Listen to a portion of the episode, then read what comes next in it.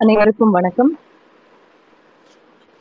திராவிட முன்னேற்ற கழக தலைவர் மதிப்பிற்குரிய தமிழ்நாடு முதலமைச்சர் அவர்களின் வழிகாட்டுதலோடு திராவிட முன்னேற்ற கழக தகவல் தொழில்நுட்ப அணியின் செயலாளர் அவர்களின் தலைமையில் இந்த திராவிட மாதம் ட்விட்டர் ஸ்பேசஸ் நிகழ்ச்சிக்கு உங்கள் அனைவரையும் அன்புடன் வரவேற்கிறோம். பல்வேறு தலைப்புகளில் திராவிட இயக்க பேச்சாளர்கள் தினமும் பேசி வருகிறார்கள். அந்த வகையில் இன்றைய தலைப்பு திராவிட சமநீதி. இந்த தலைப்பில் சிறப்புரையாற்ற நம்மோடு இணைந்திருப்பவர் சர்வதேச ஊடகவியலாளர் திரு ஏ எஸ் பன்னீர்செல்வன் அவர்கள். அவர்களை வருக வருக என்று வரவேற்று இப்போது சிறப்புரையாற்ற அழைக்கிறோம். நீங்க பேசலாம் சார். என்னை அழைத்ததற்கு ரொம்ப நன்றி.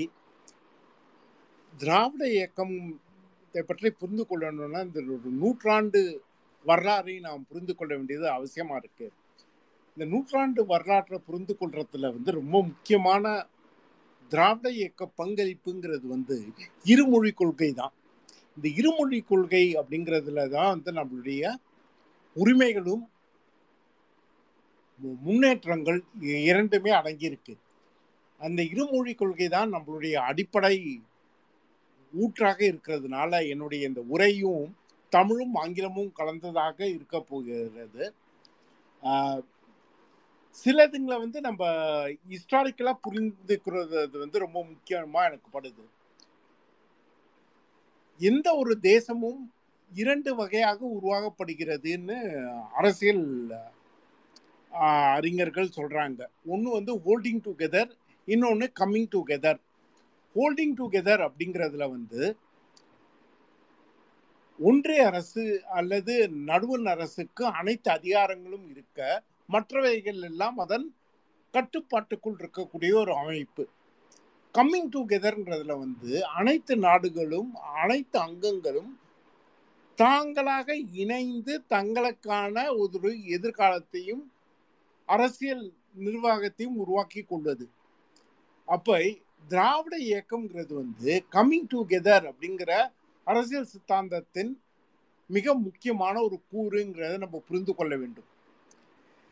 இந்த புரிந்து கொண்டால்தான் நமக்கு வந்து ஆயிரத்தி தொள்ளாயிரத்தி தொண்ணூற்றி ஆறில் ஏற்பட்ட நான் பிராமின் மேனிஃபெஸ்டோவில் இருந்து இன்று நீட்டுக்காக நடக்கிற போராட்டம் வரைக்கும் இருக்கக்கூடிய இந்த நீண்ட பெரும் பயணத்தை நம்மளால் முழுமையாக புரிந்து கொள்ள முடியும்.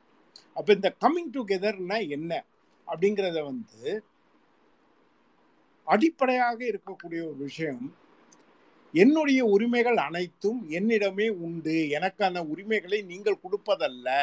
நீங்கள் கொடுத்து நான் பெற்றுக்கொள்வதல்ல அப்படிங்கிறத வந்து உணர்ந்து கொள்வது தான் அப்போ இந்த உணர்வு தான் சுயமரியாதையாக இந்த உணர்வு தான் சமதர்மமாக இந்த க இயக்கத்திற்குள்ள வந்திருக்கு. அப்ப இந்த சுயமரியாதை சமதர்மம் அப்படிங்கிற இந்த இரண்டு வார்த்தைகளும் மிக முக்கியமான அர்த்தங்களை கொண்ட ஒரு அரசியல் பார்வையாக நம்ம புரிந்து கொள்ளணும். இந்த முக்கியமான அரசியல் பார்வையை புரிந்து கொள்ள நான் பிராமின் மேனிஃபெஸ்டோன்னு சொல்லக்கூடிய பிராமணர்கள் அல்லாதோருக்கான அந்த அறிக்கை வெளியிட்ட போது நிகழ்ந்த பின்னணியை நாம் தெரிந்து கொள்ள வேண்டியது அவசியம். அந்த அறிக்கை ஏதோ ஒரு வெற்று சூழலில் வரல. மோன்டேகு ஜெம்ஸ்போர்ட் ரிஃபார்ம்ஸ் அப்படிங்கிற ஒரு பெரிய மாற்றத்தை கொண்டு வருவதற்கான முயற்சி இருக்கும்போது இந்த பிரதேசத்தை சேர்ந்த அரசியல் பார்வையாளர்கள் அனைவரும் சேர்ந்து உருவாக்கியது தான் இந்த நான் பிராமின் மேனிஃபெஸ்டோ அப்போ இந்த நான் பிராமின் மேனிஃபெஸ்டோடைய மிக முக்கியமான கூறுகள் வந்து என்ன? மிக முக்கியமான கூறுகள்ன்றது வந்து அதிகாரம் என்பது சில பேரிடம் மட்டும் இருக்க முடியாது. அதிகாரம் என்பது அனைவருக்குமான ஒரு விஷயம். அதிகாரத்தை சமமாக பங்கு போட்டு தர வேண்டியது ஒரு அடிப்படை அறம் என்பதை முன்வைத்து உருவாக்கப்பட்டது தான் நான் பிராமின் மேனிஃபெஸ்டோ அப்போ இந்த நான் டாமின் மேனிஃபெஸ்டோவுடைய அடித்தளமாக இருக்கக்கூடியது திருக்குறளுக்கும் சனாதன தர்மத்துக்கும் இருக்கக்கூடிய ஒரு வேறுபாடு தான் திருக்குறளில் வந்து பிறப்புக்கும் எல்லா உயிருக்கும் சொல்லிட்டு அனைவரையும் சமமாக மதிக்கக்கூடிய ஒரு தன்மையை முன்வைக்கிறது. இதற்கு நேர் எதிராக சனாதன தர்மம் என்பது பிறப்பினால் ஏற்படக்கூடிய வர்க்கத்தின் அடிப்படையிலும் வர்ணத்தின் அடிப்படையிலும் ஒவ்வொருவருக்கும் ஒரு தர்மம் இருக்கிறது என்பதை முன்வைக்கிறது. அப்ப சனாதானத்திற்கும் குரல் வழியாக வந்த சமத்துவத்தை முன்வைக்கக்கூடிய இயக்கத்திற்கும் ஆனால் வித்தியாசம் என்பதை நம்ம வந்து திருக்குறளை வைத்துக்கொண்டே புரிந்து கொள்ளலாம். ஆக அது வந்து முதல் படியாக நாம் ஞாபகம் வைத்துக்கொள்ள வேண்டிய அவசியம். இவங்களுடைய காலகட்டத்தை வந்து இந்த நூறு வருடங்களை வந்து ஐந்து இருபது வருடங்களாக பிரித்து கொள்ளலாம் முதல் இருபது வருடம் இருக்குல்ல ஆயிரத்தி தொள்ளாயிரத்தி பதினாறுல இருந்து ஆயிரத்தி தொள்ளாயிரத்தி முப்பத்தி ஆறு வரைக்கும் இருக்கக்கூடிய அந்த முதல் இருபது வருடம் பல விஷயங்களில் இன்றைய நவீன இந்தியாவிற்கான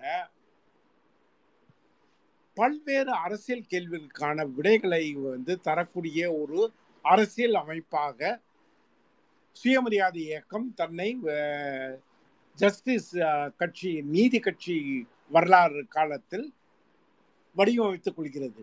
இந்த காலத்தில் வடிவம் ஏன் இதை நான் சொல்றேன்னா அப்போ வந்த சில விஷயங்களை பாருங்க. ஆயிரத்தி தொள்ளாயிரத்தி இருபத்தி ஒன்னுல இருந்து இருபத்தி ஒன்பதுக்குள்ள ஹெச்ஆர்என்சிஇ அப்படிங்கிற ஒரு மாபெரும் ஒரு சட்டம் வந்து வருகிறது. மெட்ராஸ் யூனிவர்சிட்டி ஆக்ட் அப்படிங்கிறது ஆயிரத்தி தொள்ளாயிரத்தி இருபத்தி மூன்றாம் ஆண்டு வருகிறது. ஆந்திரா யூனிவர்சிட்டி ஆக்ட்ங்கிறது ஆயிரத்தி தொள்ளாயிரத்தி இருபத்தி நான்காம் ஆண்டு வருகிறது. அண்ணாமலை யூனிவர்சிட்டி ஆக்ட் ஆயிரத்தி தொள்ளாயிரத்தி இருபத்தி எட்டாம் ஆண்டு வருகிறது. கல்விக்காக இந்த சட்டங்கள்லாம் வருகிற இதே காலகட்டத்தில் தான் ஹெச்ஆர்என்சிஇ ஆக்ட் என்பதின் மூலமாக முதன் முறையாக ஃபேத்துக்கும் ஸ்டேட்டுக்கும் இருக்கக்கூடிய உறவை பற்றி ஒரு அரசியல் கட்சி மிக தெளிவாக புரிந்து கொண்ட ஒரு முன்னெடுப்பும் தமிழகத்தில் தான் நடைபெறுகிறது. அப்போ இந்த ஹெச்ஆர்என்சிஇ ஆக்ட் அப்படிங்கிறத அதோடைய முழுமையும் வந்து இன்னைய வரைக்கும் வந்து இந்தியா முழுக்கவும் புரிந்து கொண்டார்கள் என்று எனக்கு தோன்றவில்லை. ஹெச்ஆர்என்சி ஆக்டை வந்து தனித்தனியாக பார்க்க முடியாது. ஹெச்ஆர்என்சிஇ ஆக்டையும் வைக்கும் போராட்டத்தையும் இணைந்து பார்க்க வேண்டும். ஹெச்ஆர்என்சிஇ ஆக்டையும் அனைத்து ஜாதியினரும் அர்ச்சராக வேண்டும் என்ற சட்டத்தையும் இணைத்து பார்க்க வேண்டும். ஹெச்ஆர்என்சிஇ ஆக்டையும் சேரமாதேவி குருகுல போராட்டத்தையும் இணைத்து பார்க்க வேண்டும். இந்த மாதிரி ஹெச்ஆர்என்சிஇ ஆக்ட் அப்படிங்கிறத பல்வேறு விஷயங்களுடன் இணைத்து பார்க்க வேண்டியது அவசியமாகிறது. அப்போ ஹெச்ஆர்என்சிஇ ஆக்டுங்கிறது மூலமாக நடைபெற்ற மிக முக்கியமான விஷயம் என்ன?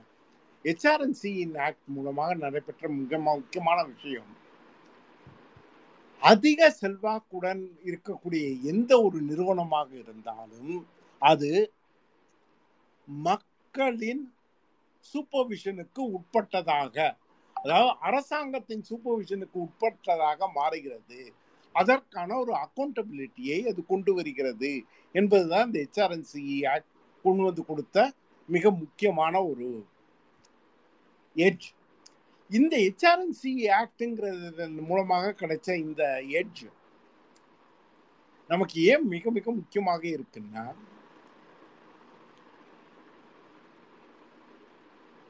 எந்த காரணத்தை கொண்டும் பிறப்பால் மட்டும் நான் மற்றவர்களை விட உயர்ந்தவர்ன்ற ஒரு கருத்தை இங்க பெரிய அளவில் யாராலும் பெற முடியாதுங்கிறத வந்து எஸ்டாப்ளிஷ் பண்ணது தான் ஹெச்ஆர்என்சி ஆக்ட் அதனால முதல் இருபது வருஷத்துல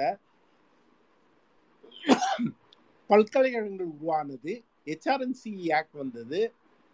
ரிசர்வேஷன் அப்படிங்கிறது வந்து சட்ட ரீதியாக கொண்டு வந்தது. இவைகள் எல்லாமே வந்து ரொம்ப முக்கியமான ஒரு எலிமெண்ட்டாக இருக்கு. ஆனா இந்த எலிமெண்ட்லாம் மீறி ரொம்ப அழகான ஒரு விஷயமாக வரதுங்கிறது வந்து மத்திய மாநில உறவுகளை பற்றி அன்றே அவர்கள் எழுப்பிய கேள்விகள் தான். நீங்க வந்து ஜஸ்டிஸ் பார்ட்டி உடைய அரச அமைச்சரவையில் அமைச்சராக இருந்தவர் பேர் வந்து கே வி ரெட்டி. அந்த கே வி ரெட்டி வந்து அன்று கூறிய விஷயங்கள் இன்றும் பொருந்தும். அதாவது அதிகாரம் என்பது போதுமான அளவுக்கு இல்லை என்பதை தான் அவர் வந்து அன்றைய நிலையை பற்றி எடுத்து கூறுகிறார். அவர் சொன்னதை நான் வந்து first let me read it out அவர் சொன்னார் let me quote I was a minister for development without forest I was a minister for agriculture minus irrigation as a minister of agriculture I had nothing to do with administration of Madras Agriculturist Loan Act or Madras Land Improvement Loans Act. Efficiency and efficacy of Minister of, for Agriculture without having anything to do with irrigation, agricultural loans, land improvement loans, and famine relief can be better imagined than described. அவர் அன்று அ- எப்படி தனக்கு அதிகாரம் இல்லை என்பதை குறிப்பிட்டாரோ அந்த அதிகாரம் இல்லை என்ற ஒரு தன்மை வந்து இன்றும் தொடர்கிறது.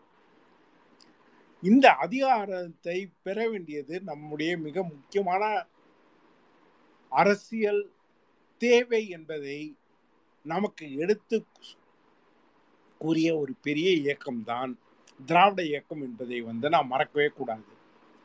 திராவிட இயக்கம் தான் இந்த இதுல வந்து இந்த அதிகாரத்தை எப்படி அதிகரித்துக் கொள்வது? மீண்டும் அனைத்து அதிகாரங்களும் மத- ஒன்றியத்திலிடம் குவிந்து விடாமல் இருப்பதைக்கான போராட்ட வ- வடிவங்கள் என்னென்னங்கிறதை எடுத்து கூறிய ஒரு இயக்கமாக திராவிட இயக்கம் மாறி இருக்கு அப்ப இந்த பார்வையில பார்க்கும்போது எனக்கு வந்து ஆயிரத்தி தொள்ளாயிரத்தி இருபத்தி ஒன்பதாம் ஆண்டு திராவிட இயக்கத்தின் முன்னோடியான நீதி கட்சி தான் வந்து முதல் முதல்ல பப்ளிக் சர்வீஸ் கமிஷன்ன்றத வந்து உருவாக்குது. அது ஆயிரத்தி தொள்ளாயிரத்தி இருபத்தி ஒன்பதிலேயே அன்றைய சென்னையில் பப்ளிக் சர்வீஸ் கமிஷன் என்பதை அவங்க உருவாக்கிடுறாங்க. அப்ப ஆரம்பத்துல இருந்தே அனைவருக்கும் கல்வி அனைவருக்கும் வேலை என்பதை பற்றிய ஒரு தெளிவான ஒரு பார்வை இருந்த ஒரு இயக்கமாக இந்த திராவிட இயக்கம் இருந்ததுங்கிறதை வந்து நமக்கு ஆயிரத்தி தொள்ளாயிரத்தி முப்பதுக்குள் நடந்த பல விஷயங்கள் வந்து விளக்கி சொல்கிறது. பின்னாடி இருக்கிற கியூஎன்டி டைமில் வந்து இதுக்கான ஸ்பெசிஃபிக் இதுங்களுக்குள்ளே போகலாம். என்ன போனோம்னா நிறைய டீட்டெயில்ஸுங்களுக்குள்ளே இறங்கணும். அந்த அது டீட்டெயில்ஸுங்களுக்குள்ளே இறங்குறதுல வந்து ரொம்ப முக்கியமான விஷயம் ஞாபகம் வைத்துக்கொள்ள வேண்டியது என்னென்னா ஆரம்பத்தில் இருந்தே கருத்து சுதந்திரம் என்பதற்கான ஒரு களமாக திராவிட இயக்கம் இருந்திருக்கு. அந்த கருத்து சுதந்திரத்துக்கான களமாக இவங்க இருக்கும்போது இவர்களுக்கான பத்திரிகைகள் இல்லை. இவர்களுக்கான சினிமாக்கள் இல்லை. இவர்களுக்கான நாடகங்கள் இல்லை. ஆனால் அவற்றை அனைத்தையும் இயக்கத்தை சார்ந்தவர்களே தங்களுக்காக உருவாக்கினார்கள். திராவிட முன்னேற்ற கழகத்தை சார்ந்தவர்களோ திராவிடர் கழகத்தை சார்ந்தவர்களோ பொது வாழ்க்கைக்கு வருந்த போது அவர்களுக்கான ஊடகம் என்று ஒன்று இல்லை. அந்த ஊடகத்தை சுயமரியாதை இயக்கத்தை சார்ந்தவர்கள் தாங்களாகவே உருவாக்கி கொண்டார்கள் என்பதை நம்ம எப்பொழுதும் மறக்கவே கூடாது. அப்ப இரண்டே இரண்டு வெப்பன்ஸ் தான் இருக்கு ஒரு வெப்பன் பேர் வந்து நாக்கு இன்னொரு வெப்பன் பேர் வந்து பேனா. அப்போ பேனா நாக்கு அப்படிங்கிற இரண்டே இரண்டு இன்வெஸ்ட்மெண்ட்டை வைத்துக்கொண்டு வளர்ந்த ஒரு மாபெரும் இயக்கம் தான் திராவிட சமநீதி இயக்கம். அப்போ இந்த திராவிட சமநீதி இயக்கத்தின் அடிப்படையான ஒரு விஷயங்கள்ல வந்து திரும்ப திரும்ப என்ன சொல்றாங்கன்னா நமக்கு எதிராக கட்டமைக்கக்கூடிய அனைத்து கற்பனை வாதங்கள் மட்டுமல்லாமல் அரசியல் ரீதியான வாதங்களையும் எதிர்வாதத்தின் மூலமாக உடைப்பதுதான். அதனால தான் வந்து ராவண காவியம் மாதிரியான ஒரு புத்தகம்லாம் வந்து இங்கேருந்து வெளியே வர ஆரம்பிக்குது. நீங்க வந்து இப்போ அவர்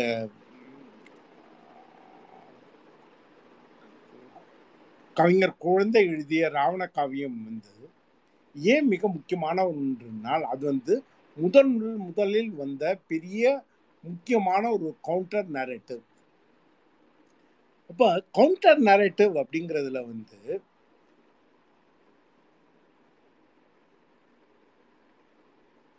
முன்வைத்து எ- எடுத்து கொண்டு செல்லும் போது மொழியை மட்டுமல்லாமல்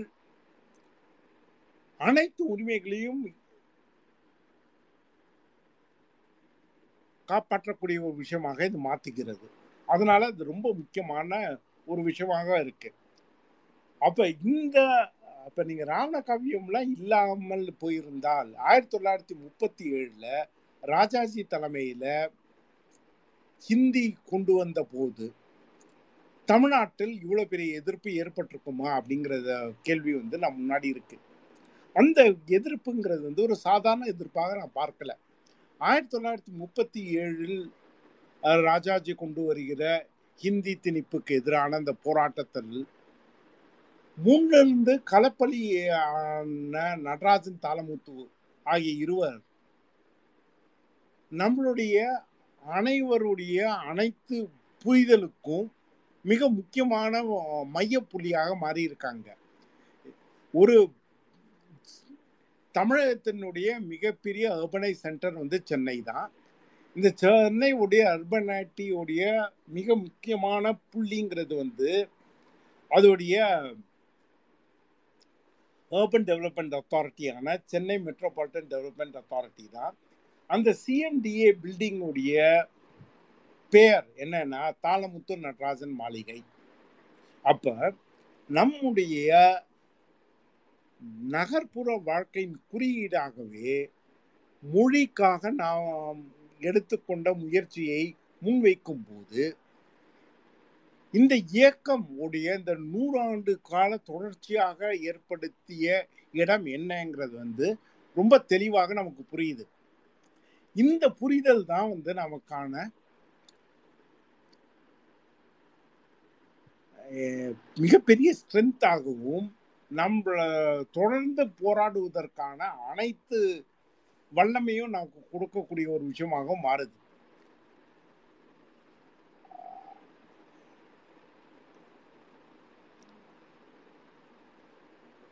இதுக்கு அடுத்தது வந்து நீங்க என்ன ஞாபகம் வைத்துக் கொள்ளணும்னா ஆயிரத்தி தொள்ளாயிரத்தி நாற்பத்தி ஆறு நாற்பத்தி ஏழு வாக்கில் இந்திய சுதந்திரம் வந்துவிடும் அப்படிங்கிற நேரத்தில் ஏற்பட்ட திக திமுக பிரிவு அப்படிங்கிறது. இந்த திக திமுக பிரிவுங்கிறதுக்குள்ளே இருக்கக்கூடிய அனைத்து டிஸ்கஷனையும் பார்க்கும்போது சிட்டிசன்ஷிப்னா என்ன? நேஷனாலிட்டி என்றால் என்னங்கிறதை பற்றிய மிகப்பெரிய ஆழமான கருத்து மோதல்கள் நிகழ்ந்த ஒரு காலகட்டம் அது.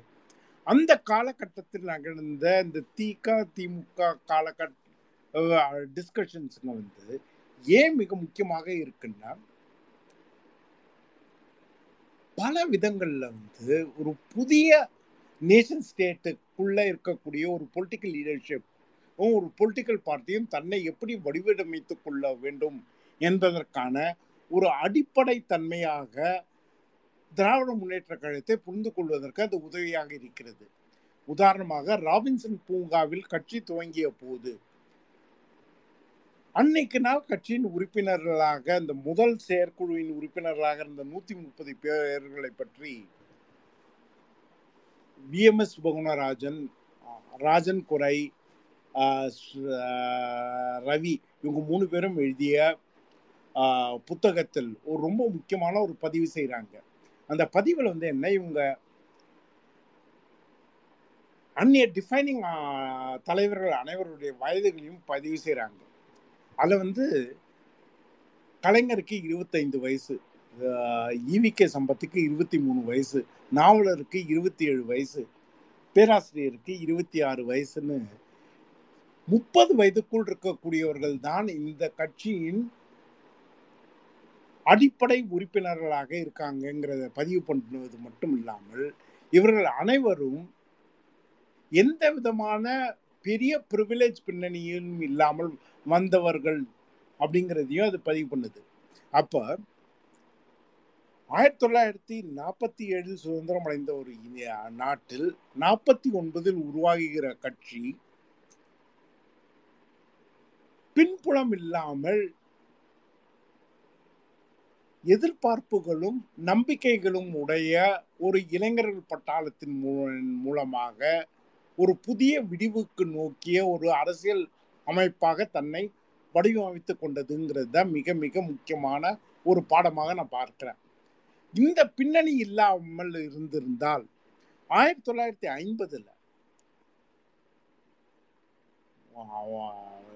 இந்திய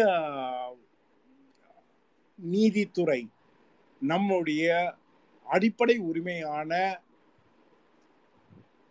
ரிசர்வேஷன் என்று அழைக்கக்கூடிய இட ஒதுக்கீடுக்கு எதிர்கான நிலையை Champakam Dorairajan versus state of Tamil Nadu கேஸில் எடுக்கும்போது அதற்கு எதிரான மிகப்பெரிய புஷ்பேக்காக தமிழகமும் திராவிட இயக்கமும் மாறியதற்கு காரணம் நமக்குள்ள இருந்த நமக்கான உரிமையை பற்றிய மிக தெளிவான பார்வை தான் இந்த பார்வை தான் அவ்வளோ பெரிய புஷ்பேக்கை கொடுத்து இந்திய ஜனநாயகத்தில் முதல் அரசியல் சட்ட திருத்தத்தை உருவாக்கியது. இந்திய அரசியல் சட்ட திருத்தம் ஒன்றுக்கும் அமெரிக்க அரசியல் சட்ட திருத்தம் ஒன்றுக்கும் சில ஒற்றுமைகளும் சில வேற்றுமைகளும் உண்டு. ஒற்றுமை என்பது இரண்டுமே வந்து ஒரு விதத்தில் ஜனநாயக மாண்புகளை நிலைநிறுத்திய விஷயங்கள். அமெரிக்க ஜன ஃபர்ஸ்ட் அமெண்ட்மெண்ட் என்பது கருத்துரிமையை நிலைநிறுத்திய சட்டமாகும். இந்திய ஃபர்ஸ்ட் அமெண்ட்மெண்ட் என்பது அரசாங்கம் அஃபர்மேட்டிவ் ஆக்ஷனை செயல்படுத்துவதற்கான உரிமை உடைய ஒரு அமைப்பு என்பதை நிலைநிறுத்திய ஒரு விஷயமாகும். அப்ப அஃபர்மேட்டிவ் ஆக்ஷன் என்பதற்கான இடத்தை உருவாக்கிய நம்மளுடைய ஃபர்ஸ்ட் அமெண்ட்மெண்ட்டுக்கு காரணம் திராவிட இயக்கம் என்பதை நாம் மறந்து விடக்கூடாது அப்ப இந்திய அரசியல் சட்டம் என்பது ஒரு இறுகி போன ஒரு விஷயமாக இல்லாமல் நீண்டு கொடுக்கக்கூடிய ஒரு விஷயமாக அதை மாற்ற முடியும் என்பதை எடுத்து கூறிய ஒரு இயக்கமாகவும் திராவிட இயக்கம் இருக்கிறது என்பதை நாம் மறக்காமல் இருக்க வேண்டியது அவசியமாகிறது. இதுல வந்து நம்ம ஞாபகம் வைத்துக் கொள்ள வேண்டிய இன்னொரு விஷயம் வந்து என்னன்னா ஆரம்பத்துல இருந்தே வந்து இவங்களோட இமேஜினேஷனுக்குள்ள வந்து ஒரு இன்டர்லாக்கிங் பப்ளிக் அப்படிங்கிறது தான் மிக மிக முக்கியமான ஒரு கருத்தாக இருந்தது. உதாரணமாக காங்கிரஸின் இமேஜினேஷனுக்குள்ள இருந்த விஷயம்ங்கிறது வந்து காதி. திராவிட இயக்கத்தின் இமேஜினேஷனுடைய சென்டராக இருந்தது வந்து கைத்தறி. காதிங்கிறதுல வந்து ஒருவரே துணியை தானே நெய்து தானே அதை வீவ் செய்து உருவாக்க வேண்டும்.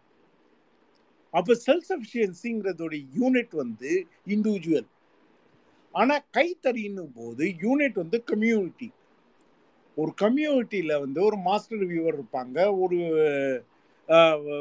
விவசாயிகள் வந்து உருவாக்குவாங்க. அனைவருமாக சேர்ந்து உருவாக்குவாங்க.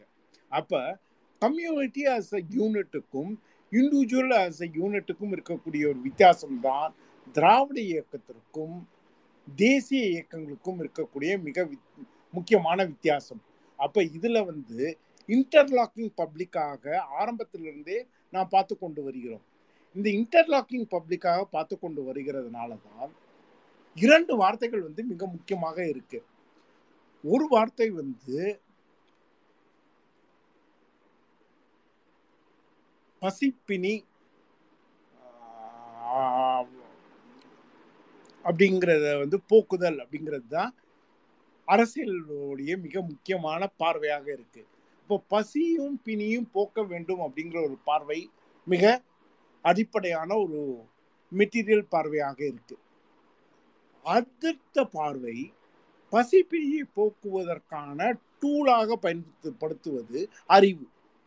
அப்போ இந்த அறிவுனால தான் உங்களால் வந்து சொல்லேர் உழவன்ற ஒரு வார்த்தையெல்லாம் வந்து இந்த மொழியில் பயன்படுத்த முடியுது. அப்போ சொல்லேர் உழவன்ற ஒரு சொல்லை பயன்படுத்தக்கூடிய ஒரு மொழி பசிப்பிணியை போக்குதல் என்பதை பற்றி கவலை கொண்ட ஒரு மொழி. இந்த ரெண்டு ஆக்சஸுக்குள்ள தான் வந்து திராவிட இயக்கத்தை நாம் புரிந்து கொள்ள வேண்டியது அவசியமாக இருக்கு. இந்த ரெண்டு வார்த்தைகளுக்குள்ள புரிந்து கொள்ளணும்னா பின்னாடி நடந்த மூன்று மிக முக்கியமான டெவலப்மெண்ட்ஸுகளை பார்ப்போம்.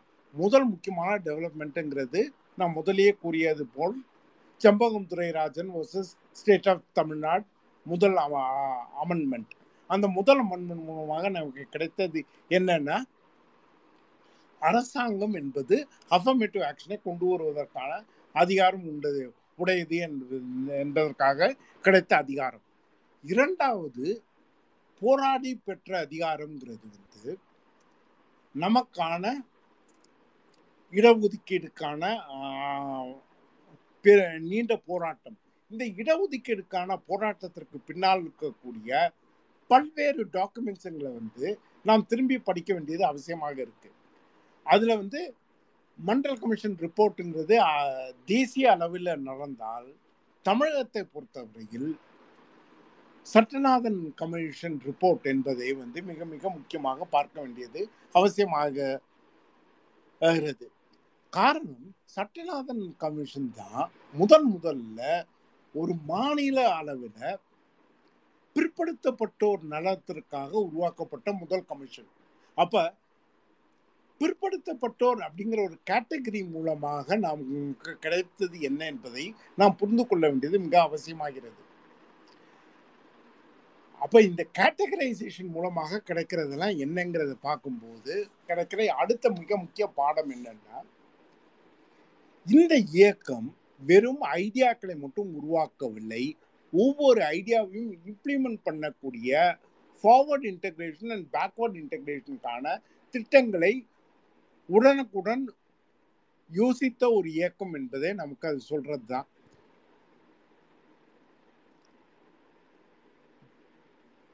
ஜஸ்டிஸ் கட்சியின் காலகட்டத்தில் ரிசர்வேஷன் வந்தவுடன் திராவிட இயக்க தலைவர்கள் வந்து ரிசர்வேஷன் வந்துருது அப்படின்னு அவங்க சும்மா இல்லை. ரிசர்வேஷன் மூலமாக படிக்க வரக்கூடிய மாணவர்கள் தங்குவதற்கு ஒரு இடம் வேண்டும் என்பதற்காக திரவிடியன் ஸ்டூடெண்ட்ஸ் ஹாஸ்டல் என்பதை சென்னையில் உருவாக்கினார்கள். அப்போ இந்த திரவிடியன் ஸ்டூடெண்ட் ஹாஸ்டல்ன்ற அந்த பேக்வர்ட் இன்டகிரேஷன் இருக்குல்ல அது வந்து ரொம்ப ரொம்ப முக்கியமான ஒரு கருத்து. எல்லா அஃபர்மேட்டிவ் ஆக்ஷனையும் ஆக்ஷனபிள் பிளானாக மாற்றியது தான் திராவிட இயக்கம் செய்த மிக முக்கியமான வெற்றிக்கான கூறுகள். இந்த வெற்றிக்கான கூறுகள் கல்வியில் எப்படி நடந்தது வேலை வாய்ப்பில் எப்படி நடந்தது உணவு அரசியலில் எப்படி நடந்தது நம்ம பார்க்க வேண்டியது அவசியமாகிறது. முதல்ல உணவு அரசியல் எடுத்துப்போம். ஆயிரத்தி தொள்ளாயிரத்தி அறுபத்தி ஏழு தேர்தலுக்குள்ள ரூபாய்க்கு மூன்று படி அரிசி என்பது வந்து திமுக கொடுத்த அரசியல் அறிக்கையின் மிக முக்கியமான அம்சம். அப்போ இந்த முக்கியமான அம்சத்துடன் திமுகங்கிற கட்சி ஆட்சிக்கு வருகிறது. ஆனால் அது ஆட்சிக்கு வரும்போது தமிழகத்தின் நிலை என்ன? அன்றைய தமிழகத்தில் பிடிஎஸ் என்று அழைக்கப்படும் ரேஷன் கடைகள் இரண்டே இரண்டு நகரத்தில் மட்டும்தான் இருந்தன. அது சென்னை மற்றும் கோவை. சென்னையிலும் கோவையிலும் கூட பதினேழு சதவீதம் தான் அதோடைய ஸ்ப்ரெட் இருந்ததாக கூறப்படுகிறது. இப்போ இரண்டே நகரத்தில் பதினேழு சதவீதம் மட்டும் ஸ்ப்ரெட்டாக இருந்த பிடிஎஸ் ஆயிரத்தி தொள்ளாயிரத்தி அறுபத்தி ஒன்பதற்குள் மாநிலம் தழுவிய ஒரு விஷயமாக மாறி ரேஷன் கடை இல்லாத ஊரே இல்லை என்கின்ற அளவுக்கு பிடிஎஸ்ஐ மாற்றியது தான் மிக மிக முக்கியமான பேக்வேர்ட் அண்ட் ஃபார்வர்ட் இன்டகிரேஷன் அப்போ இது வந்து நான் வந்து ஒரு ரேஷனை உருவாக்கிய ஒரு விஷயமாக பார்க்கவில்லை. இது வந்து ஆக்சஸை உருவாக்கிய ஒரு விஷயமாக பார்க்கிறேன். அப்போ உணவில் வந்து இப்போ பிடிஎஸ்ங்கிற ஒரு ஆக்சஸ் அடுத்தது வந்து ரொம்ப முக்கியமான ஒரு விஷயம் என்ன? ஏர்பன் ரூரல் டிவைடுன்ற நகர்ப்புற கிராமப்புற இடைவெளி. இந்த நகர்ப்புற கிராமப்புற இடைவெளியை பெரிய அளவில் குறைத்த ஒரு விஷயம் ஒரு விஷயம்ங்கிறது வந்து எலக்ட்ரிஃபிகேஷன் தான். தமிழகத்தில் தான் ஆயிரத்தி தொள்ளாயிரத்தி எழுபதற்குள் ஹண்ட்ரட் பர்சன்ட் ரூரல் எலக்ட்ரிஃபிகேஷன் முடிந்த ஒரு மாநிலம். இந்த ரூரல் எலக்ட்ரிஃபிகேஷன்ன்றது வந்து மறுபடியும் ஏர்பன் ரூரல் டிவைடை பிரிட்ஜ் பண்ணிய மிக முக்கிய முக்கியமான ஒரு முடிவு. இந்த முடிவையும் நாம் வந்து ரொம்ப லைட்டாக எடுத்துக்கிறோம்.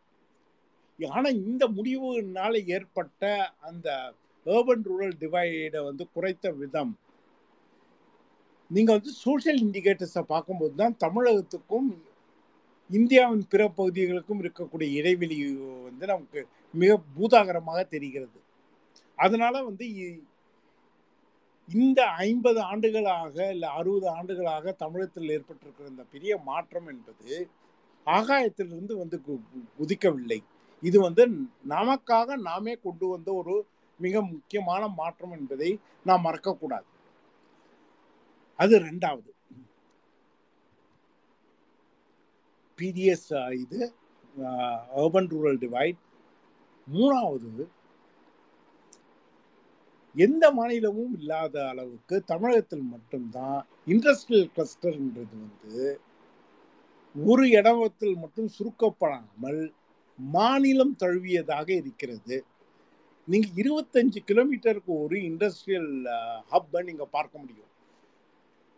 வட தமிழகத்தில் தடாவில் ஆரம்பித்து நீங்கள் கன்னியாகுமரி டிஸ்ட்ரிக்டில் இருக்கக்கூடிய குளச்சல் வரைக்கும் இருபத்தைந்து கிலோமீட்டர் ரேடியஸில் வந்து ஒரு இண்டஸ்ட்ரியல் பார்க்க பார்க்க முடியும். அப்போ இந்த இண்டஸ்ட்ரியலைசேஷன்ன்றது வந்து மாநிலம் தழுவிய ஒரு விஷயமாக மாறியது. மிக மிக முக்கியமான சமமான வளர்ச்சிக்கான ஒரு வித்தாக மாறுகிறது. இந்த சமமான வித்துக்கான வளர்ச்சியாக இது மாறி இருக்குங்கிறத நாம் ஏன் புரிந்து கொள்ளணும்னா தமிழகத்தை விட இண்டஸ்ட்ரியல் குரோத்தில் வந்து ஒரு சில ரேங்க்ல அதிகமாக இருக்கிற மாநிலமாக இருப்பது மகாராஷ்டிரா. ஆனால் நீங்கள் மகாராஷ்டிராவை எடுத்துட்டீங்கன்னா இண்டஸ்ட்ரியல் குரோத்துங்கிறது வந்து சில பாக்கெட்ஸில் தான் இருக்குது பூனேயில் இருக்குது நாக்பூரில் இருக்குது பாம்பேவும் பாம்பேவுடைய சபாபுலியும் இருக்குது ஆனால் தமிழகம் போல மாநிலம் தழுவிய அளவுக்கு இண்டஸ்ட்ரியல் குரோத்துங்கிறது இல்லை. அப்போ இந்த மாநிலம் தழுவிய இண்டஸ்ட்ரியல் க்ரோத்துங்கிறது தான் வந்து இதோடைய அடுத்த மிக முக்கியமான கான்ட்ரிபியூஷன் இவ்வளவு கான்ட்ரிபியூஷன்களுக்குள்ளவும் நடந்த இன்னொரு முக்கியமான விஷயங்கிறது வந்து ஒவ்வொரு காலகட்டத்திலையும் நமக்கு தேவையான கல்வியும் அதுக்கு அடுத்த தளத்திற்கு போக வேண்டிய ஒரு விஷயங்களுக்கும் டெக்னிக்கல் நோவுக்கும் டொமைன் எக்ஸ்பர்டைஸுக்கும் தேவையான விஷயங்களை நாமே உருவாக்கி கொண்டது தான் முதல்ல என்ன பண்ணுறோம் பள்ளி கல்வி ஃப்ரீ ஆகுது. பள்ளி கல்வி ஃப்ரீ ஆனதுக்கப்புறம் கிராஜுவேஷன் வரைக்கும் ஃப்ரீன்னு ஆக்குறோம். கிராஜுவேஷன் வரைக்கும் ஃப்ரீ ஆகும்போது தமிழகம் வந்து ஒரு ஃபாஸ்டர் எக்கனாமிக் க்ரோத்தில் போகும்போது தமிழகம் முழுவதும் தொழில் கல்வியை கொண்டு வருகிறோம். இப்போ நீங்கள் வந்து இப்போ எல்லா டியர்லேயும் வந்து தமிழகத்தில் வந்து ட்ரைனிங் உண்டு. உங்களுக்கு வந்து ஐடிஐயாக ட்ரெயின் பண்ண முடியும். இன்ஜினியரிங்காக ட்ரெயின் பண்ண முடியும். பாலிடெக்னிக்காக ட்ரெயின் பண்ண முடியும்.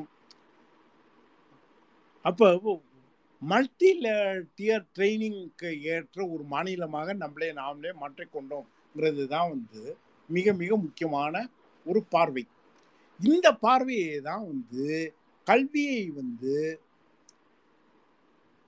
மாநில பட்டியலிருந்து பொது பட்டியலுக்கு எடுத்து போவதனால் ஏற்படக்கூடிய ஒரு மிகப்பெரிய பின்னடைவாக பார்க்க வேண்டியது அவசியமாகிறது. ஆயிரத்தி தொள்ளாயிரத்தி எழுபத்தி ஆறில் எமர்ஜென்சி போது தான் வந்து கல்வி வந்து மாநில பட்டியலில் இருந்து பொது பட்டியலுக்கு மாறியது நாற்பத்தி இரண்டாவது அரசியல் சட்ட திருத்தத்தின் மூலம். நாற்பத்தி இரண்டாவது அரசியல் சட்ட திருத்தத்தின் மூலம் ஏற்பட்ட பல தவறுகளை நாற்பத்தி நாலாவது அரசியல் சட்ட திருத்தத்தின் மூலமாக பின்பு வந்து ஜனதா அரசு சரி செய்தது. ஆனால் ஜனதா அரசு சரி செய்யாமல் விடு விட்ட மிக முக்கியமான விஷயம் என்பது கல்வியை மீண்டும் மாநில பட்டியலுக்கு கொண்டு வராமல் விட்டதுதான். அன்று ஏற்பட்ட அந்த பின்னடைவு தான் இன்று நீட் பிரச்சனையாக துணைவேந்தர்கள் விஷயத்தில் ஆளுநரின் குறுக்கீடாக பல்வேறு விதமாக யூஜிசியின் தலையீடாக நியூ எஜுகேஷன் பாலிசியின் சில குறுகிய பார்வையாக பல்வேறு பிரச்சனைகளாக நாம் பார்க்கிறோம். ஆக நமக்கு ஞாபகம் வைத்துக்கொள்ள வேண்டியது என்னவென்றால் நம் பெற்ற வெற்றி என்பது நாம் உருவாக்கிய அறிவுசார் புலன்களின் மூலம் கிடைத்த ஒரு வெற்றி தான் இந்த புலன் அறிவுசார் புலன்கள் அனைத்தையும் நாம் தான் உருவாக்கினோம். தமிழகம் உருவாக்கிய கல்விக்கூடங்கள் தமிழகம் உருவாக்கிய இன்ஸ்டிடியூஷனல் அரேஞ்ச்மெண்ட்ஸ் தமிழகம் உருவாக்கிய இன்டர்வென்ஷன்ஸ் இது இவைகள் தான் நமக்கு வந்து ஆயிரத்தி தொள்ளாயிரத்தி தொண்ணூத்தி ஒன்றில் லிபரலைசேஷனுக்கு பிறகு நமக்கான அசட்டாக மாறியது என்பதை நாம் மறக்கவே கூடாது. இந்த அசட்டை தான் வந்து அவங்க எடுத்துக்கொள்ள முயற்சி செய்கிறாங்க அப்போ இதற்கு பின்னாடி இருக்கக்கூடிய அரசியல்ன்றது வந்து சென்ட்ரலைசேஷனா டீசென்ட்ரலைசேஷனாங்கிறது தான். அப்போ டீசென்ட்ரலைசேஷன் அப்படிங்கிறது போது தமிழ்நாட்டில் வந்து ராஜமன்னார் கமிட்டியில் துவங்கி பின்பு சர்க்காரையா கமிஷன் சென்னைக்கு வந்த போது அப்பொழுது தமிழக அரசியல் கட்சிகள் கொடுத்த மத்திய மாநில உறவுகளை பற்றிய அறிக்கைகளாகட்டும் பிறகு தொடர்ந்து சென்டர் ஸ்டேட் டெவலப்மெண்ட் கவுன்சில் கொடுக்கப்பட்ட கருத்துக்களாக இருக்கட்டும். திரும்ப திரும்ப சொல்லுற விஷயம் வந்து என்ன? எக்ஸஸ் சென்ட்ரலைசேஷன்ன்றது வந்து பயனாகாது எக்ஸஸ் சென்ட்ரலைசேஷன்ன்றது இந்தியாங்கிற இமேஜினேஷனுக்கு எதிரான ஒரு விஷயம். அப்போ இந்த எக்ஸஸ் சென்ட்ரலைசேஷனுக்கு எதிரான இமேஜினேஷனாக இருக்கணும்னா என்ன செய்யணும் அப்படிங்கிறதுக்கான பல முடிவுகளில் வந்து ராஜமன்னார் கமிட்டிக்கு ரெக்கமெண்டேஷன்லேயே இருக்குது அதனால தான் ஆயிரத்தி தொள்ளாயிரத்தி எழுபத்தி நாலில் தமிழக அரசு கொண்டு வந்த மாநில சுயாட்சிக்கான அந்த கோரிக்கை இருக்குல்ல சட்டசபையில் நிறைவேற்றிய கலைஞர் தான் அந்த கோரிக்கையை முன்மொழிந்து பேசுகிறார். அந்த முன்மொழிந்து பேசுகிற அந்த இது இருக்குல்ல அது வந்து பல விதங்களில் வந்து நவீன இந்தியாக்கான டெம்ப்ளேட்டாக மாறுகிறது. அந்த நவீன இந்தியாக்கான டெம்ப்ளேட்டாக அது ஏன் மாறுதுன்னா அந்த ராஜமன்னார் கமிட்டியில இருக்கிற நாலே நாலு ரெக்கமெண்டேஷன் பத்தி மட்டும் நான் சொல்லிடுறேன் அது நீங்க பாத்துங்க அப்பதான் உங்களுக்கு அதோடைய முக்கியம் புரியும் ரெக்கமெண்டேஷன் ஒன்று interstate council should be constituted immediately and that no decision of national importance or which may affect one or more states should be taken by the union government except after the consultation with the interstate council இதுதான் முதல் recommendation இந்த ரெக்கமெண்டேஷன்ன்றது வந்து NEET மாதிரியான ஒரு விஷயத்திலிருந்து துணைவேந்தர்கள் நியமனத்தில் இருந்து பல்வேறு விஷயங்களுக்கு நமக்கு உதவியாக இருக்கக்கூடிய ஒரு பார்வை.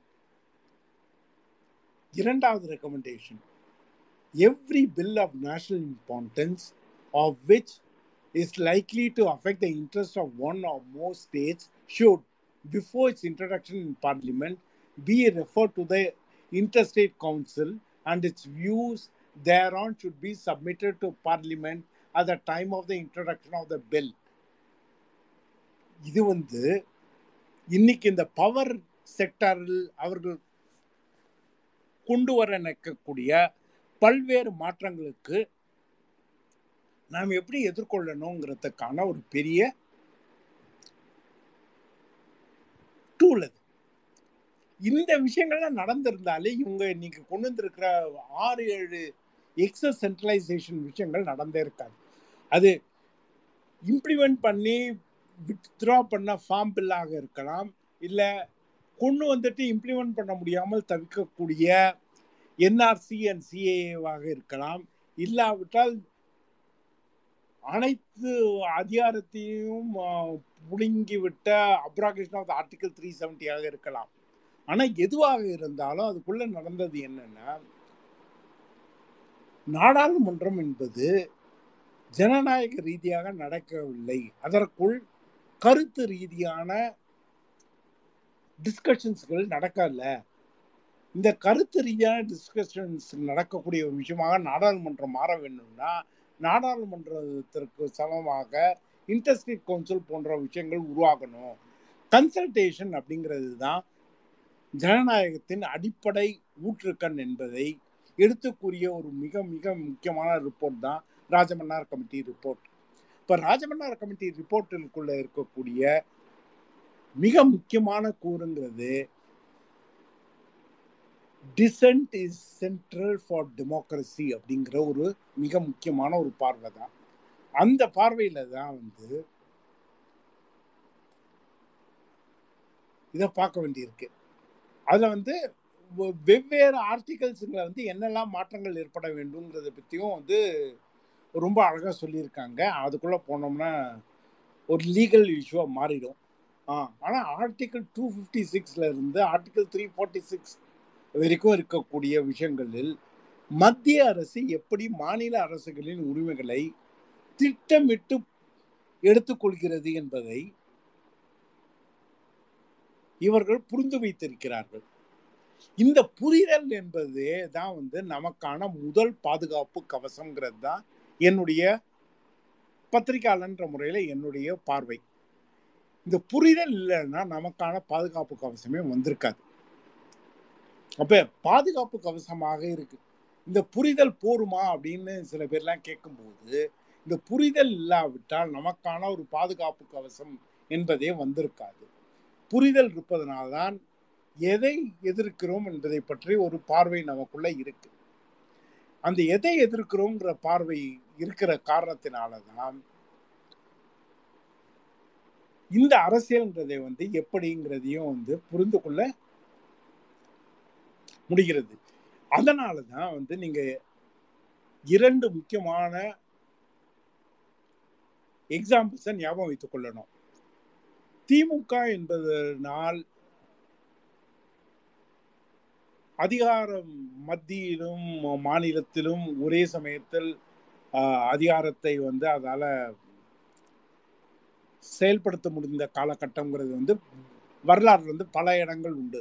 முதல்ல வந்து ஆயிரத்தி தொள்ளாயிரத்தி அறுபத்தி ஒன்பதுல காங்கிரஸ் பிளவுபட்ட போது திருமதி இந்திரா காந்தி அவர்களின் ஆட்சி தொடர்ந்ததற்கு காரணமே திராவிட முன்னேற்ற கழகம் தான். அன்றையிலிருந்து தொடர்ந்து மத்தியில் ஸ்திரத்தன்மையை கொடுத்த ஒரு கட்சி ஒரு முறை கூட தன் கட்சியை சார்ந்தவர்களை கவர்னர்களாகவே மாற்றவில்லை. அப்ப கவர்னர்ன்ற போஸ்டை பற்றி இந்த கட்சிக்குள்ள இருந்த மிகப்பெரிய தெளிவை தான் அது காட்டுது. மத்திய அமைச்சர்களாக திமுக காரர்கள் இருந்திருக்கிறார்கள். திமுகவை சார்ந்தவர்கள் அல்லது திமுகவுக்கு ஆதரவானவர்கள் வந்து பல்வேறு அதிகாரங்கள் மிக்க பதவிக்கு வந்திருக்காங்க. ஆனால் திமுகவை சார்ந்த ஒருவர் ஒரு முறை கூட கவர்னராகவே போகலைங்கிறது வந்து மிக மிக முக்கியமான ஒரு உதாரணம். அதை மறக்கக்கூடாது. இரண்டாவது இந்த ஆட்சியில் இருக்கும்போது ஏற்பட்ட அனைத்து மாற்றங்களும் மக்கள் சார்ந்த மாற்றங்களுக்கான ஒரு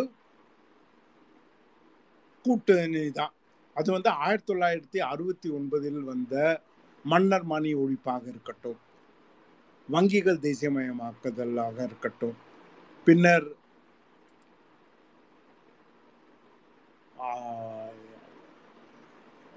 திருமதி இந்திரா காந்தியுடன் சேர்ந்து கொண்டு கூட்டணி வைத்ததன் மூலமாக எம்ஜிஆர் கொண்டு வந்த கேப் ஆன் ரிசர்வேஷனை பின் எடுத்ததற்கான முயற்சியாக இருக்கட்டும். எல்லாமே வந்து நீங்கள் வந்து ஏதோ ஒரு விதத்தில் சேஞ்ச் ஆஃப் த சிஸ்டமாக தான் அது மாறுகிறது. இந்த சேஞ்ச் ஆஃப் த சிஸ்டம்ங்கிறது வந்து தமிழுக்கு செம்மொழி அந்தஸ்து பெறுவதாக மட்டுமல்லாமல் வளர்ந்து வந்த நாடுகளின் உரிமைகளை போராடக்கூடிய தோஹா சர்வதேச டபிள்யூடிஓ போராட்டத்தில் திராவிட முன்னேற்ற கழகத்தை சார்ந்த முரசொலி மாறன் எழுப்பிய குரலாக இருக்கட்டும். இது எல்லாத்துக்குள்ளும் இருக்கக்கூடியது வந்து என்னன்னு நீங்க பாத்தீங்கன்னா திராவிட சமநீதிங்கிற ஒரு பார்வை தான் இந்த திராவிட சமநீதி பார்வைங்கிறதுனால தான் இந்த கட்சியால் சமத்துவபுரத்தையும் யோசிக்க முடிகிறது. டைட்டில் பார்க்கையும் யோசிக்க முடிகிறது. டைட்டில் பார்க்கையும் சமத்துவபுரத்தையும் ஒரே நேரத்தில் யோசிக்கக்கூடிய ஒரு கட்சியினால் மட்டும்தான். சமநீதி என்றாலும்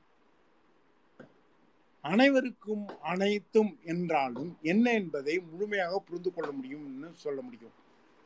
வாய்ப்புக்கு நன்றி. கொஸ்டின் ஏதாவது கேட்கலாம்.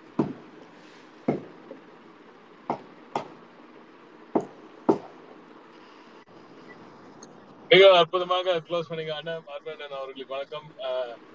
அண்ணா ராஜா பேசுறேன்.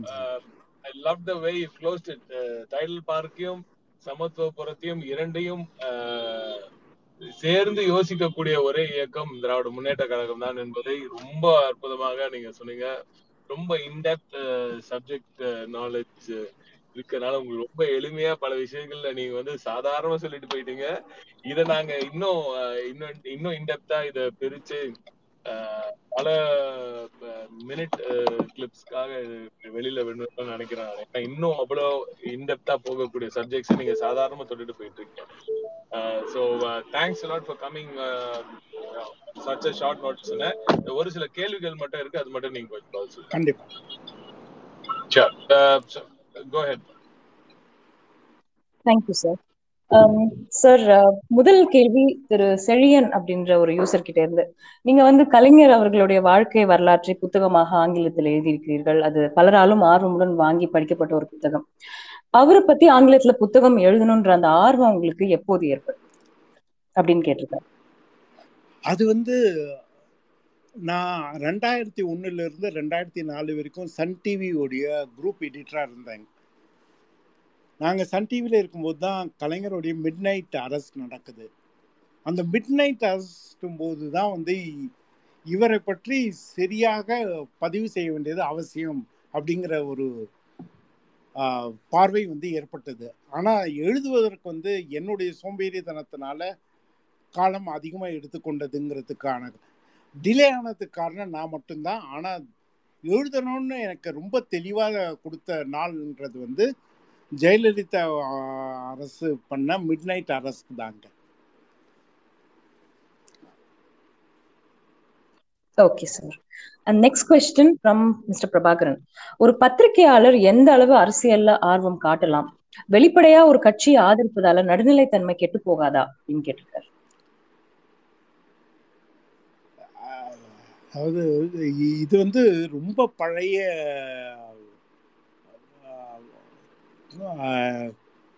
கான்ட்ரவர்சி அதாவது பத்திரிகையாளன்றவன் வந்து ஒரு வேக்யூம்லேருந்து வரல. பத்திரிகையாளன்றவனும் இந்த சமுதாயத்தை சார்ந்த ஒரு நபர் தான். அப்போ இந்த சமுதாயத்தில் இருக்கக்கூடிய தேவைகளை பற்றிய ஒரு பார்வை இருக்கக்கூடியவனாக பத்திரிகையாளன் இருக்க வேண்டியது அவசியமாக இருக்குது நடுநிலைங்கிற விஷயங்கிறது வந்து தொலைவில் இருக்கிற ஒரு விஷயத்த என்னால் நான் ரொம்ப நடுநிலையாக இருந்துட முடியும். இப்போ உதாரணமாக யுக்ரைன் வர்சஸ் ரஷ்யா சண்டையில் வந்து என்னால் நடுநிலையாக இருக்க முடியும். ஆனால் இப்போ நீட் மாதிரியான ஒரு விஷயத்துலேயோ இல்லை ஆர்டிக்கல் த்ரீ ஃபிஃப்டி சிக்ஸ் மாதிரியான ஒரு விஷயத்துலேயோ நடுநிலையான இருக்க முடியாது. ஏன்னா இது வந்து என்னுடைய உரிமைகள் சம்பந்தப்பட்ட ஒரு விஷயம். அப்ப எனக்கான ஸ்டேக் இருக்குன்னும் போது அது நடுநிலையா நடுநிலை இல்லையாங்கிறது அல்ல. அதில் வந்து அமை ஃபேர் அப்படிங்கிறது தான் முதல் கேள்வி. அப்போ இந்த ஃபேர்னஸ் அப்படிங்கிறது வர ஆரம்பிக்கும் போது பார்வை வந்து வேற ஒன்றா மாறிடுது. அப்போ ஃபேர்னஸில் வந்து நான் வந்து பார்ட் ஆஃப் த சிஸ்டமா இல்லை நான் part of outside the சிஸ்டமாங்கிற ஒரு கேள்வி இருக்குது நான் வந்து இந்த சிஸ்டமுடைய ஒரு பார்ட்டாக தான் நான் நினைக்கிறேன். அப்ப எனக்கான எதுவுமே நீங்க தரல. இப்ப உதாரணமா இப்ப சுயமரியாதை இயக்கம்னு ஒன்று வர ஆரம்பிக்கும் போது அதற்கான சினிமாக்கள் வந்து அன்றைய சினிமாக்காரங்கள் யாருமே உருவாக்கல. இவர்களாக தான் உருவாக்குனாங்க. அண்ணா தான் உருவாக்குனார் கலைஞர் தான் உருவாக்குனார். இவர்களுக்கான பத்திரிகைகளை வந்து இவர்கள் தான் உருவாக்குனாங்க. இவர்களுக்கான நாடகங்களை வந்து இவர்கள் தான் உருவாக்குனாங்க. இவர்களுக்கான ஊடகங்களை வந்து இவர்களாக தான் உருவாக்குனாங்க. அப்போ நீங்க வந்து அது இன்னைக்கு சன் டிவி இப்போ நம்ம பேசிட்டு இருக்கிற இந்த ட்விட்டர் ஸ்பேசஸ் வரைக்கும் பல்வேறு விஷயங்கள் வந்து நம் இந்த சமுதாயத்தை சேர்ந்த மக்கள் தாங்களாக உருவாக்கிய ஒரு விஷயம். அப்ப தாங்களாக உருவாக்கிய ஒரு விஷயத்துல வந்து முழுக்க முழுக்க அந்நியப்பட்டு போய் நிற்க முடியாது. ஏதோ ஒரு விதத்துல வந்து நமக்கான ஒரு இன்வெஸ்ட்மெண்ட் இருக்கு. அந்த இன்வெஸ்ட்மெண்ட்டோட தான் நம்ம வந்து இதுல வந்து ஒரு பகுதியாக பார்க்கிறோம். அந்த இன்வெஸ்ட்மெண்ட் இருக்கிற காரணத்தினால தான் நம்மளால வந்து கருத்து வேறுபாடு வந்தால் கோவம் வர்றதுலாம் இந்த நீங்கள் வந்து இந்த இல்லைன்னா உங்களுக்கு கோவம்னா வர்றதுக்கான அவசியமே இல்லை. அதனால வந்து இந்த எது எம்படட் அப்புறம் எது அப்படிங்கிற கேள்வி வந்து ஒவ்வொருத்தருக்கும் தங்களுக்கு நெருக்கமான விஷயங்களை பொறுத்தவரையில் ரொம்ப பெரிய அளவில் தொலைவுலாம் மெயின்டைன் பண்ண முடியாதுங்க. அவங்களுக்குள்ள அதுக்கான இன்வெஸ்ட்மெண்ட் வந்து தேவை.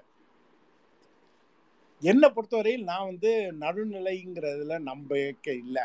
எது சரி எது தவறுங்கிறதுல தான் எனக்கு நம்பிக்கை உண்டே தவிர நடுநிலை அப்படிங்கிற ஒரு அந்த பார்வை எனக்குள்ள இல்லை.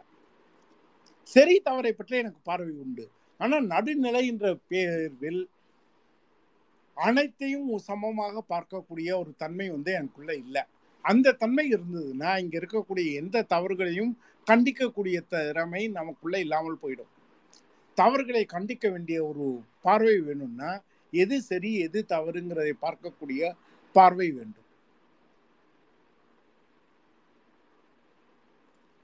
ட்ரூ தேங்க்யூ சார் அடுத்த கேள்வி திரு கார்த்திகேயன் அவர்களிடமிருந்து. ஈழ பிரச்சனை பற்றி நேர்ல சென்று செய்தி வெளியிட்டவர் நீங்கள். திமுகவை ஈழ பிரச்சனையில குற்றம் சாட்டும் அரசியல்வாதிகளை எப்படி பார்க்கிறீர்கள்? இன்னைக்கு இலங்கை பிரச்சனைங்கிறது வந்து அதோடைய லேயருக்குள்ள போனோம்னா ஒன்று ரெண்டுன்னு ஆரம்பிக்க முடியாது. அவ்வளவு இருக்கு. அதனால வந்து இலங்கை தமிழர்கள் பிரச்சனையை என்பது ஆழமாக புரிந்து கொள்ள வேண்டிய ஒரு விஷயம். அதற்குள்ள வந்து ஒரு ட்விட்டர் ஸ்பேசஸ்க்குள்ள நம்ம பேசி முடிச்சிட முடியாது. ஞாபகம் வைத்துக் கொள்ள வேண்டியது என்ன முக்கியமான விஷயம் வந்து என்னன்னா இலங்கையை பொறுத்தவரையில் இலங்கையில் இருக்கக்கூடிய தமிழர்கள் எடுக்கக்கூடிய அரசியல் நிலைப்பாடு ஒன்றா இருக்கு. புலம்பெயர்ந்தவர்கள் எடுக்கக்கூடிய அரசியல் நிலைப்பாடு ஒன்றாக இருக்கு. அந்த இரண்டு நிலைப்பாடுகளில் எந்த நிலைப்பாடை யார் முன்வைக்கிறாங்கிறது தான் கேள்வி. அங்க உள்ளவே இருக்கக்கூடியவர்கள் இருக்கக்கூடிய நிலைப்பாடுங்கிறத வைத்துக்கொண்டு தான் நம்மளால முடிவு எடுக்க முடியுமே தவிர முழுக்க முழுக்க புலம்பெயர்ந்தவர்களின் நிலைப்பாடை வைத்துக்கொண்டு முடிவு எடுக்க முடியாது. டயஸ்போராக்கும் ரியாலிட்டிக்கும் ஒரு பெரிய கேப் இருக்கு. அதை பத்தி அப்புறம் பேசலாம். ஷோர் சார் அடுத்த கேள்வி திருமதி லக்ஷ்மி. தமிழ் ஊடகங்களுக்கும் ஆங்கில ஊடகங்களுக்கும் அடிப்படை அணுகுமுறையில ஏதாவது வேறுபாடு இருக்கா? அப்படின்னு கேட்டிருக்காங்க. அடிப்படை வித்தியாசம்ங்கிறது வந்து ஆரம்பத்தில் வந்து மிக முக்கியமான வித்தியாசம்ங்கிறது ஆங்கில பத்திரிகைகளை பொறுத்தவரை சில டொமைன் எக்ஸ்பர்டீஸுக்கு செலவு பண்ணியிருந்தாங்க. அது வந்து இப்போ உதாரணமாக லீகல் ப்ரொஃபஷனாக இருக்கலாம் இல்லைன்னா டிப்ளமசியாக இருக்கலாம் இல்லைன்னா நெய்பர்ஹுட் ரிலேஷன்ஸாக இருக்கலாம் எக்கனாமிக்ஸாக இருக்கலாம் ரூரல் அஃபேர்ஸாக இருக்கலாம். இது போன்ற டொமைன் எக்ஸ்பர்டீஸ்க்கெல்லாம் வந்து ஒரு பெரிய அளவுக்கு இன்வெஸ்ட்மெண்ட் இருந்தது. டொமைன் எக்ஸ்பர்ட்ஸுங்களை வந்து கல்டிவேட் பண்ணிட்டு இருந்தாங்க. இந்திய மொழிகள் ஊடகங்களை பொறுத்தவரையில் எழுதுகிறவர்கள் அனைத்து துறை பற்றியும் எழுதக்கூடிய ஒரு நிர்பந்தம் அவங்களுக்கு இருக்கு.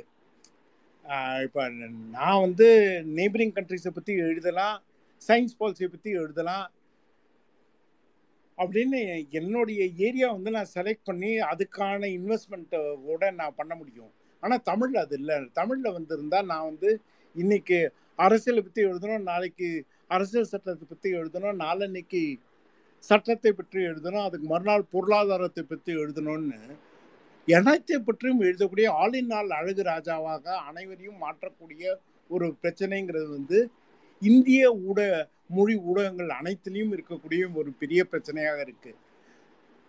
டொமைன் எக்ஸ்பர்டீஸுக்கான இன்வெஸ்ட்மெண்ட்டுங்கிறது இந்திய ஊடகங்களில் போதுமான அளவு அளவு இல்லைங்கிறது ரொம்ப வருத்தமான ஒரு உண்மை.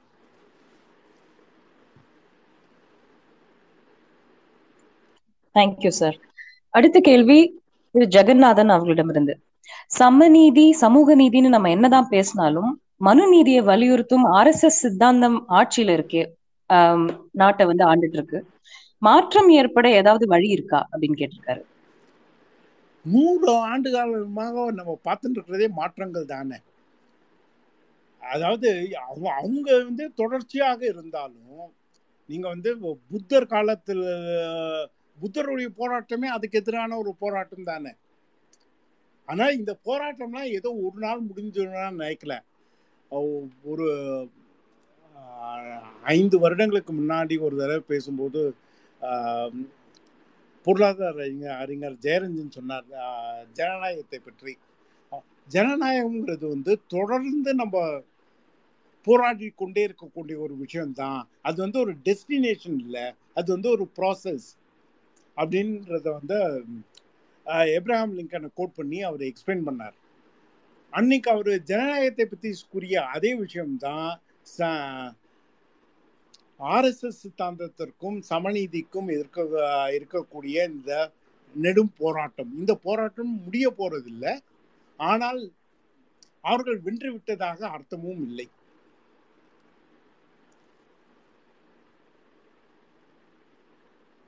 இறுதியாக ஒரு முக்கியமான கேள்வி திரு ராஜ்குமார் அவர்களிடமிருந்து.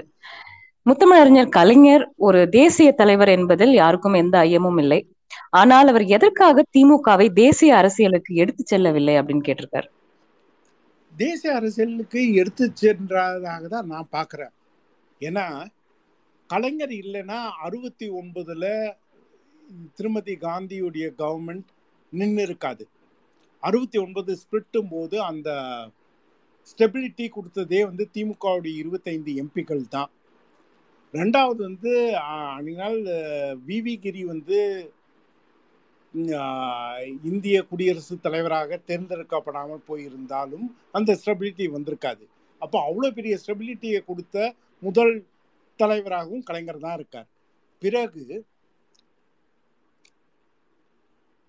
விபி சிங் ஆக இருக்கட்டும் தேவகோடாக இருக்கட்டும் குஜராலாக இருக்கட்டும் வாஜ்பாயாக இருக்கட்டும் மன்மோகன் சிங்காக இருக்கட்டும் இவ்வளவு பேர்கள் தேர்ந்தெடுப்பதற்கும் மிக முக்கியமான ரோல் ப்ளே பண்ணவர் கலைஞர் தான். அதனால் அவர் வந்து தேசிய அரசியலில் வந்து ஒரு ரோல் ப்ளே பண்ணலன்னு நம்ம சொல்லவே முடியாது. ரொம்ப டிஃபைனிங் ரோல் ப்ளே பண்ணதாக தான் புரிந்து கொள்கிறேன்